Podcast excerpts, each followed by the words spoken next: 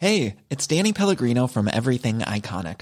Ready to upgrade your style game without blowing your budget? Check out Quince. They've got all the good stuff, shirts and polos, activewear, and fine leather goods, all at 50 to 80% less than other high-end brands.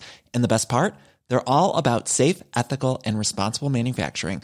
Get that luxury vibe without the luxury price tag. Hit up quince.com/upgrade for free shipping and 365-day returns on your next order. That's quince.com/upgrade. I'm Sandra, and I'm just the professional your small business was looking for. But you didn't hire me because you didn't use LinkedIn Jobs. LinkedIn has professionals you can't find anywhere else, including those who aren't actively looking for a new job, but might be open to the perfect role, like me. In a given month, over 70% of LinkedIn users don't visit other leading job sites. So if you're not looking on LinkedIn, you'll miss out on great candidates like Sandra. Start hiring professionals like a professional. Post your free job on linkedin.com/people today. Welcome to the Runners World podcast with me, Rick Pearson. And me, Jane McGuire. Today we're speaking with Renee McGregor about the pros and cons of fasted running. Jane, what's new? What's going on? It's been a while, hasn't it? I feel like I haven't been on for a few weeks. Yeah, all good. I'm currently, you can probably hear, a bit croaky, recovering from a chest infection, which isn't fun. Got some antibiotics, which are great, and I'm on the mend, but it's not COVID, so that's the good news, I think. That's good news, isn't it? Took a week off running, which was a bit stressful, actually, but just couldn't breathe, Rick. So I think if you can't breathe walking the dog... shouldn't be running. It's not really time to go for a run, is it? So tried for the first time ever to really take a proper week off and not even try going out for a run. And I did my first kind of 3 miles back today, and it's still pretty hard to breathe. So we're not out of the woods yet, but we're getting there. How about you? How's the post knee op?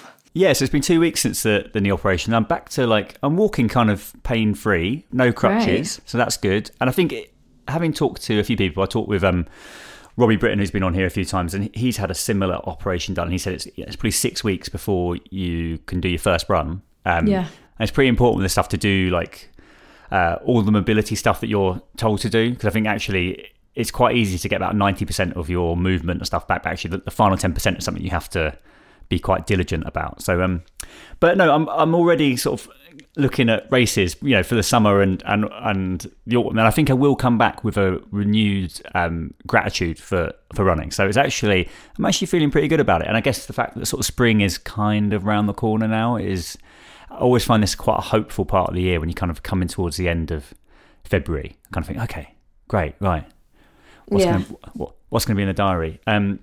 How's the joy plan, very quickly? The joy plan is going well, actually. I did I had this urge, this is probably when, I'm not blaming this class for getting sick, but the day I got sick, I was like, I'm going into London because I've got some meetings and I really want to do like a wanky, can I say that on the podcast? I think that's okay, yes. Yeah, that's okay, yeah. Like one of those like really expensive fitness classes that you spend a fortune on, but I normally avoid like the plague. But I was like, do you know what?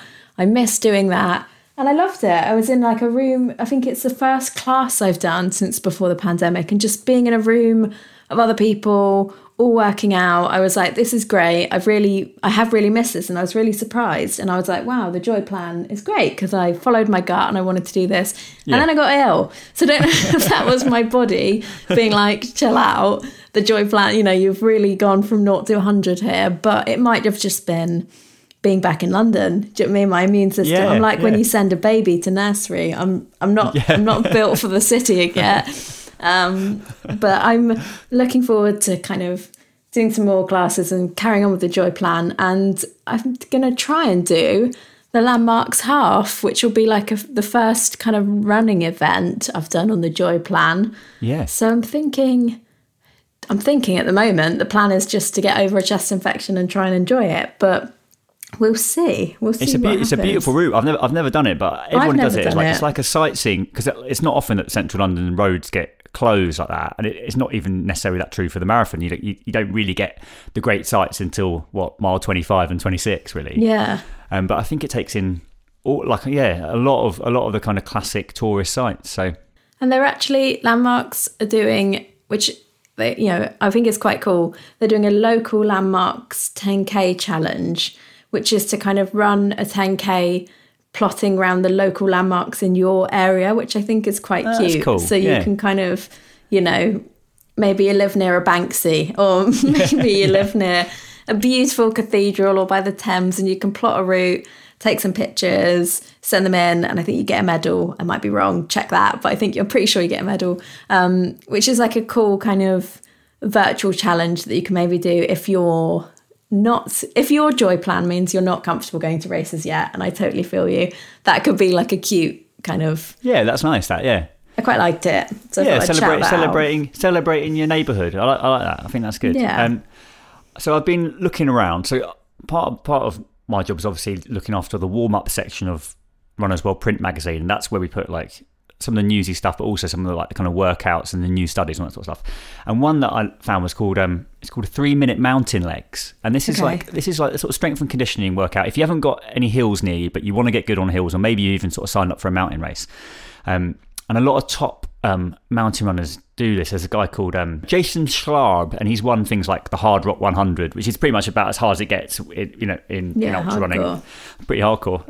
And yeah, it's 3 minutes. It's only 2 exercises, and there's no weights involved. So it's like it's a reverse lunge that you do, and then you've got to do a step up. So you've got to find some steps, and the step up is quite rapid. But anyway, if you Google 3-minute mountain legs, it's there's a YouTube video on it. It'll come straight up, and it's what I like about it is I always think with strength and conditioning stuff, it needs to be easy, simple, time efficient, not really requiring too much equipment. Otherwise, I think people end up doing it for a little bit and then just completely stop doing it because it's like too much of a stress.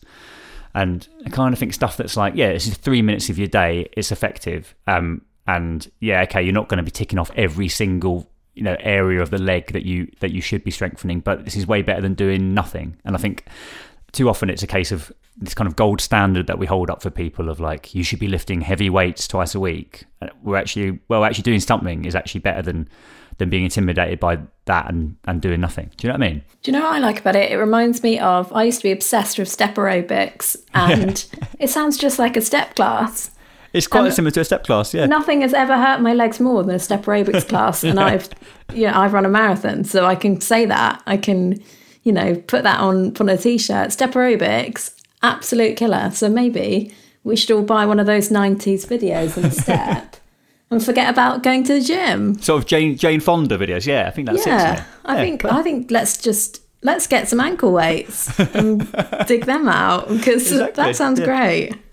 So we're going to talk about fasted running with Renee, and she's like a real expert on all things nutrition. She's going to be the new nutrition columnist for Runners World, which is a great scoop for us. Yeah. You ever experimented with fasted running? It's not something that I've sort of done some stuff like that, but I haven't really kind of gone Tuesday, that's fasted day. You know? Yeah, I think I've done this by accident because I hate the feeling of running on a full stomach. It makes me feel really sick. Okay.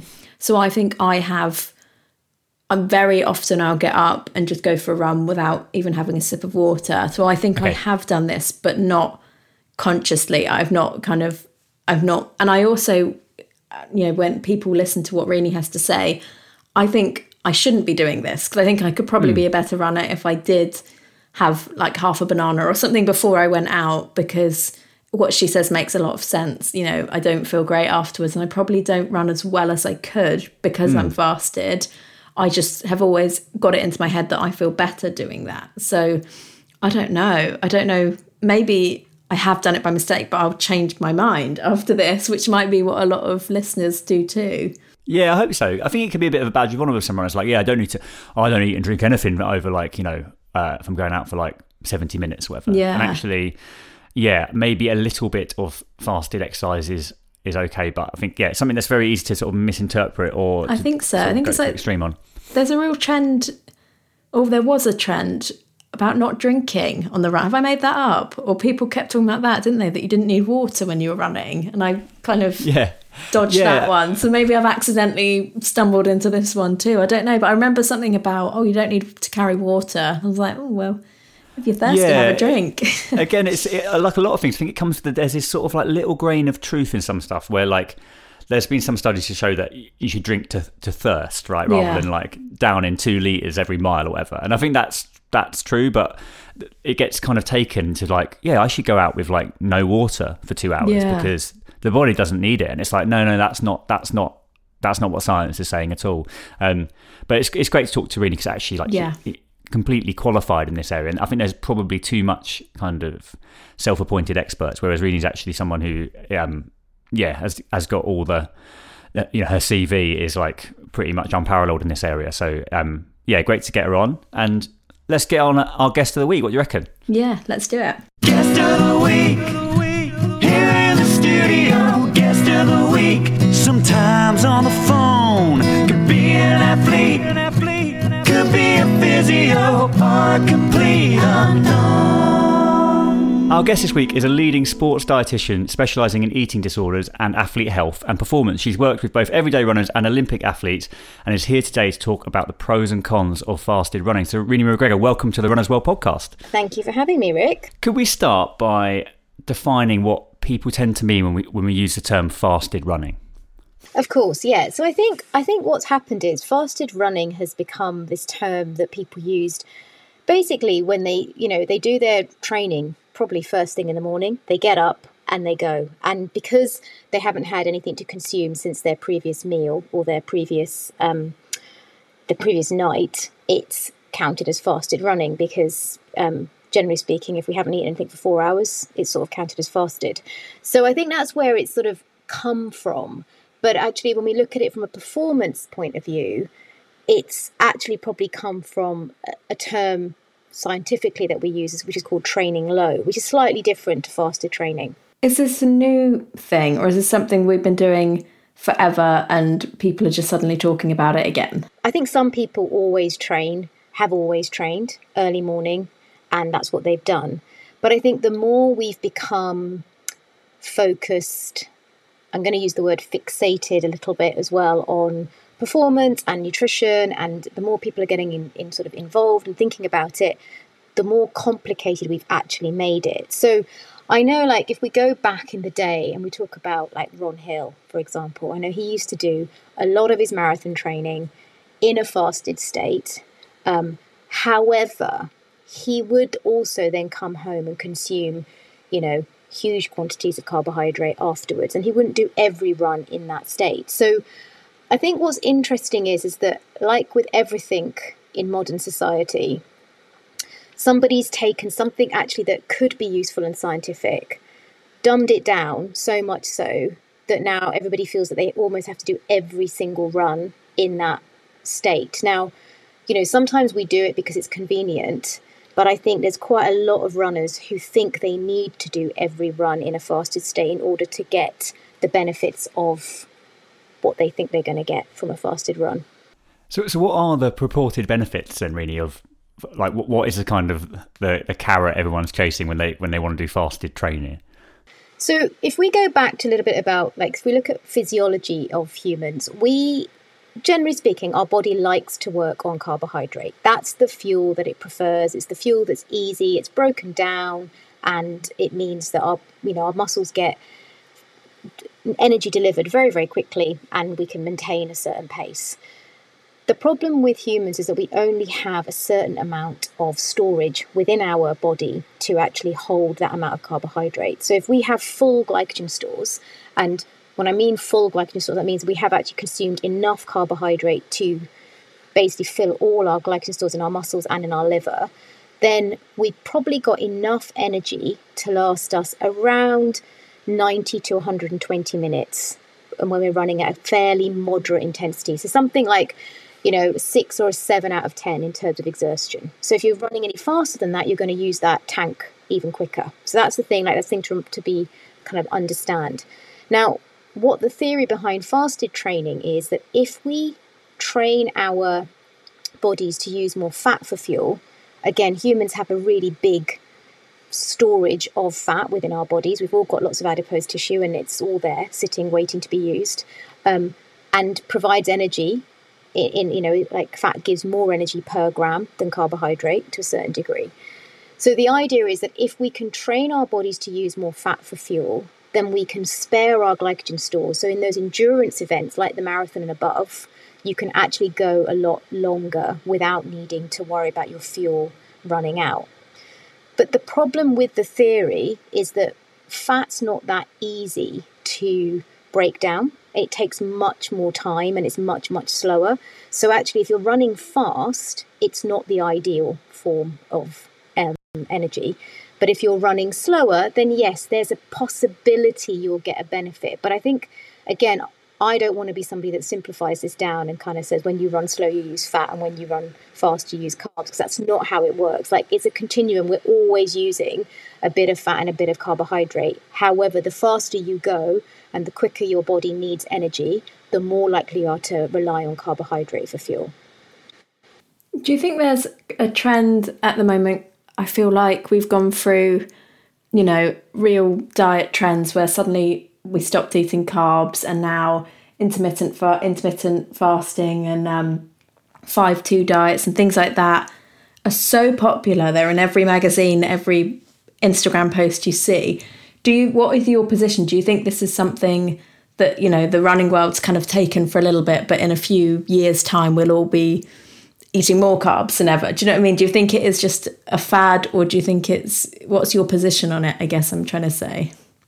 So I'm very anti low carb diets, and I'm also pretty anti intermittent fasting.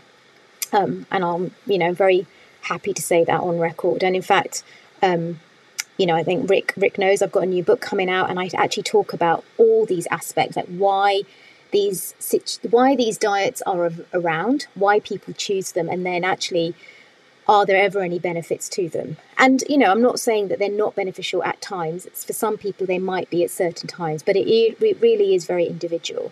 I think, to answer your question, Jane, I suppose humans tend to be like sheep. We sort of follow. So if someone does something and they've had a great result, then we all believe that if we all do the same, then we'll get the same result. And I think social media heightens that, because we're constantly comparing and we're constantly being provided with information 24/7. But again, if you think about social media, it also creates a lot of confirmation bias. So if you have decided that fasted training or intermittent fasting, or even like being plant-based, is the way you want to go, you're more likely to follow individuals that do that. So all you're getting is that same information reiterated again and again and again, which of course then becomes your beliefs and your reality. And you know, it's hard then to sort of get a much more varied and diverse block of information that you can actually make an informed decision of. So I think, I'll be honest, if you look at the science, there's absolutely nothing to back up a low-carb diet, particularly for runners, even endurance runners. There is, like we said, this concept of training low, where you can do a couple of sessions a week in what we would call a carb-depleted state. So you would do a training session, but you have to be really careful about the length of time that session is. So we'd say no longer than a couple of hours max. And that's also for somebody who's really well trained. So if you're new to the running world, we'd say no more than an hour. It needs to be at a threshold that is actually very, very low intensity. So where you can have conversations and you're not out of breath. So we sort of, you know, looking at sort of 5 to 6 out of 10 in terms of exertion. And you do need to make sure that you then replenish the amount of carbs that your body would require for the rest of the day after the training session, you know, over the next, whatever, 12 hours of that day that you're going to be consuming food. And these are really, really important points if you want to get that adaptation that everybody thinks they're going to get from doing a fasted session. So there are definite opportunities to use this method to support training and to get adaptation and to improve your ability to use more fat for fuel. However, it is really, really, you have to be really careful about when you do it. It's not something you should do every single day. And in fact, we know that if you do it every single day, there's a big possibility that you can actually sort of down regulate and depress your immune system. So you put your body at a higher risk of being stressed and then actually mitigating any adaptation from it. We also know that for women particularly, it could be quite detrimental to hormones. It is detrimental to men as well, but with women it's much more It's much quicker. It's much more. Our bodies are much more sensitive because of estrogen. Our bodies are much more sensitive, and so we will respond to a carb depleted position a lot quicker than our male counterparts who will eventually, but it might be 2 or 3 years down the line. Whereas with women, we'll pick it up quite quickly. You've worked, really, as I said in the intro, with like everyday runners and also real sort of top athletes. Is this fasted training something that is actually popular among the elite runner, or is it actually more something that's kind of purported by the kind of the influencer, and it's not something that perhaps most athletes actually do too much of? Yeah, it's a really good question, Rick. And I would say working with the athletes, the elite level athletes I have, it's often because they do have a sports science team around them. You know, they're being provided that informed information that actually you're going to do this session in this state, but only because this is what we're trying to encourage you to, adapt to. But this is what you need to do afterwards. So actually, it's not actually that popular in elite level running, but it is definitely something that has banded down. So I think sometimes even elite athletes, especially now with the influence of social media, may become affected by what they read and see as well. And, they may have that conversation with their coach. And if that coach then doesn't have a team, like a physiologist or a dietitian or, someone that they can then go and have a conversation with, they might go, well, let's give it a go. And then that can be something that is then promoted. And what's interesting is, I don't know if you ever noticed that even when an athlete does promote something, often they only promote it for a short period of time because usually they realise it doesn't work and then it's no longer promoted anymore. So it kind of demonstrates that, again, someone might try something but realises soon that it doesn't support their training, because it's actually really difficult to hit the paces you want to hit if you're in a carb depleted state. So yeah, I'd say it's much more recreational influencer runner than it is elite level runner.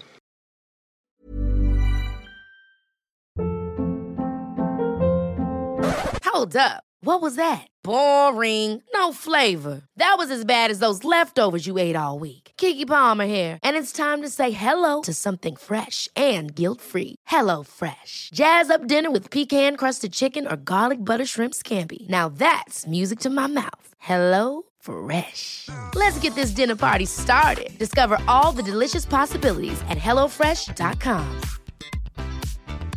Hiring for your small business? If you're not looking for professionals on LinkedIn, you're looking in the wrong place. That's like looking for your car keys in a fish tank. LinkedIn helps you hire professionals you can't find anywhere else, even those who aren't actively searching for a new job but might be open to the perfect role. In a given month, over 70% of LinkedIn users don't even visit other leading job sites. So start looking in the right place. With LinkedIn, you can hire professionals like a professional. Post your free job on linkedin.com/people today. Cool fact, a crocodile can't stick out its tongue. Also, you can get health insurance for a month or just under a year in some states. United Healthcare short-term insurance plans, underwritten by Golden Rule Insurance Company, offer flexible, budget-friendly coverage for you. Learn more at uh1.com.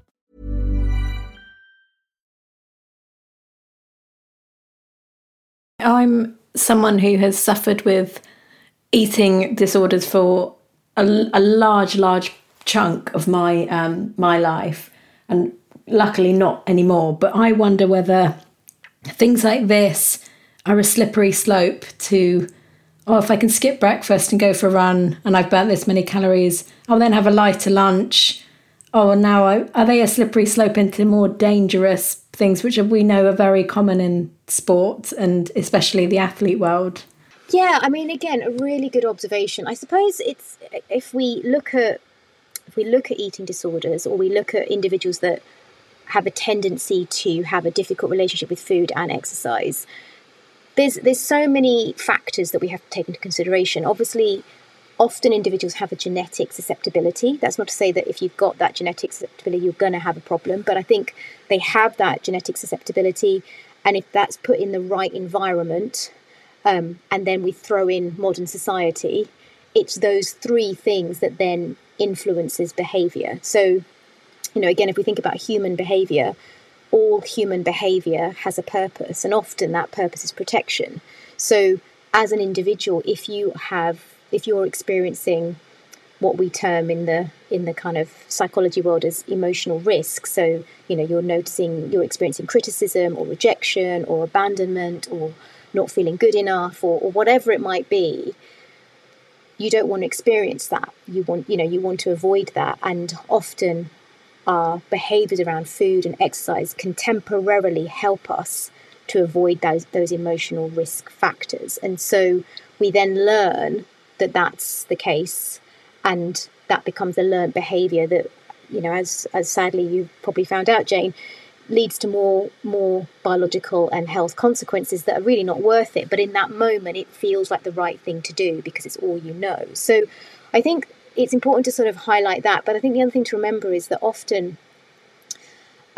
two sort of addictive, I suppose, behaviours tend to sit alongside each other. So something I see is that if someone has had an eating issue previously, and it's unresolved, as in they haven't gone away and done the work, they haven't understood the reasons why they've needed that eating behaviour as a coping mechanism, then they'll just go and transfer that to something else. And often we find that's running. And I see that a lot in the work that I do, that we see many, many people that have had eating problems, and then they'll come to us and they're like, I don't have eating problems anymore, but they have a real difficult relationship with exercise. And then they come to us because they get injured, and then they realise that actually, I'm not really coping with this at all. So I think those things are really important to understand. And I guess then, yes, if you sort of miss breakfast and go for a run, again, we know that once you start restricting energy availability, it can start to affect how you think. And if you've already maybe previously had those tendencies, then that can fall back in quite quickly. So I think it's really important. I think being human is actually quite exhausting, and we're all often trying to sort of behave in a way that helps us to function. And if you're very self-aware and you know that you're a perfectionist or you tend to have an obsessive personality, you're kind of always working against that, because you know that once you go down that road, it can actually be quite dysfunctional. So yeah, I mean, like I said, I'm not a big fan of fasted training. I never do fasted training ever. That's not to say that I eat a massive bowl of porridge or have loads of big fry up before I go running. I mean, everything when I'm running or when I'm working with athletes, we'll talk about what might be suitable. So, if it is an easy run, then it might be that you can have a banana and a glass of juice and you don't need to eat something, really heavy. But actually, if you want to try and do a hard training session, if you're going to do like a tempo or a hill session or, some intervals in the morning, then you really do need to make sure you've got not just energy availability, but that carbohydrate availability. So it might be that you have to use, a gel or a couple of gels. So you have one before you start your training, and then you have one halfway through, in order to make sure that you provide your body with what it needs to be able to deliver the session, but to also then get the hormonal cascade you need afterwards to get that progression, to get that adaptation. Finally, Rena, you're going to be Runner's World nutrition columnist, which is great news, and we're really excited to have you as part of the magazine. I wondered kind of broadly what you kind of hope you might communicate through having a monthly column and the kind of messages that you might get out there, do you think? Yeah, so firstly, thank you. Yes, I'm very excited. And, I think one of the things is to bring some of these myths to light. I think that, like I said, there's so much misinformation out there. There are so many people trying to talk about nutrition specifically, but they don't have the right qualifications. And even within nutrition, there are so many areas of speciality. So, I started off with a biochemistry degree, then I did dietetics, and then I did applied sports nutrition. So I got 3 degrees to give me that information. But actually, on top of that, I've had over 10 years of experience working with athletes. And that's very, very different, because human beings are not textbooks. So no matter how much theory you might read, it's not the same as working with somebody. I did a webinar last week, and we were talking about energy availability. And, the theory behind energy availability would suggest that you only need a small amount of energy per kilogram of body weight. But actually, when you're working in practice with people,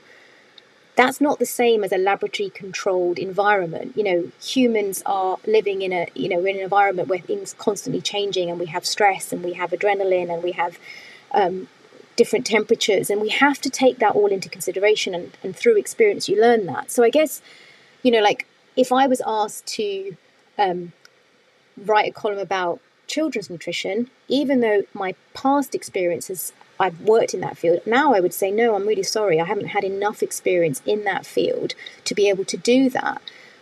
And I think I really hope that people start to realize that nutrition is, it's very widespread, it's very complicated, and it's not just as simple as regurgitating information from a journal. It's actually understanding the human body, understanding the psychology, just the way we just discussed as well, and then being able to put all that together in a practical format. So, you know, I think like one of the things that I'm known for is being practical and offering lots of practical solutions. So I'm hoping that with the column, we can not only myth bust, but we can also give people something that they can take away each month and use to help their running and to enjoy their running.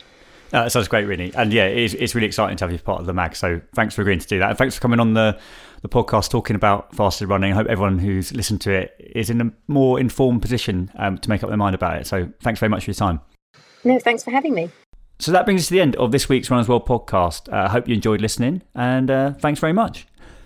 You can once again subscribe to 3 issues of Runners World for £5. Head to hearstmagazines.co.uk/Runners World podcast to get this listener offer. And yeah, you can listen to the Runners World podcast on Acast, iTunes, all your favourite apps. Search Runners World UK, and please do subscribe, and we'll appear at the top of your list every Tuesday morning. So just do it. Thanks for listening, and we'll see you next week. Ever catch yourself eating the same flavourless dinner 3 days in a row? Dreaming of something better? Well, HelloFresh is your guilt-free dream come true, baby. It's me, Kiki Palmer. Let's wake up those taste buds with hot, juicy pecan-crusted chicken or garlic butter shrimp scampi. Hello Fresh. Stop dreaming of all the delicious possibilities and dig in at HelloFresh.com. Let's get this dinner party started. Hey, it's Paige DeSorbo from Giggly Squad. High quality fashion without the price tag. Say hello to Quince. I'm snagging high-end essentials like cozy cashmere sweaters, sleek leather jackets, fine jewelry, and so much more. With Quince being 50 to 80% less than similar brands. And they partner with factories that prioritize safe, ethical, and responsible manufacturing. I love that. Luxury quality within reach. Go to quince.com/style to get free shipping and 365-day returns on your next order. Quince.com/style.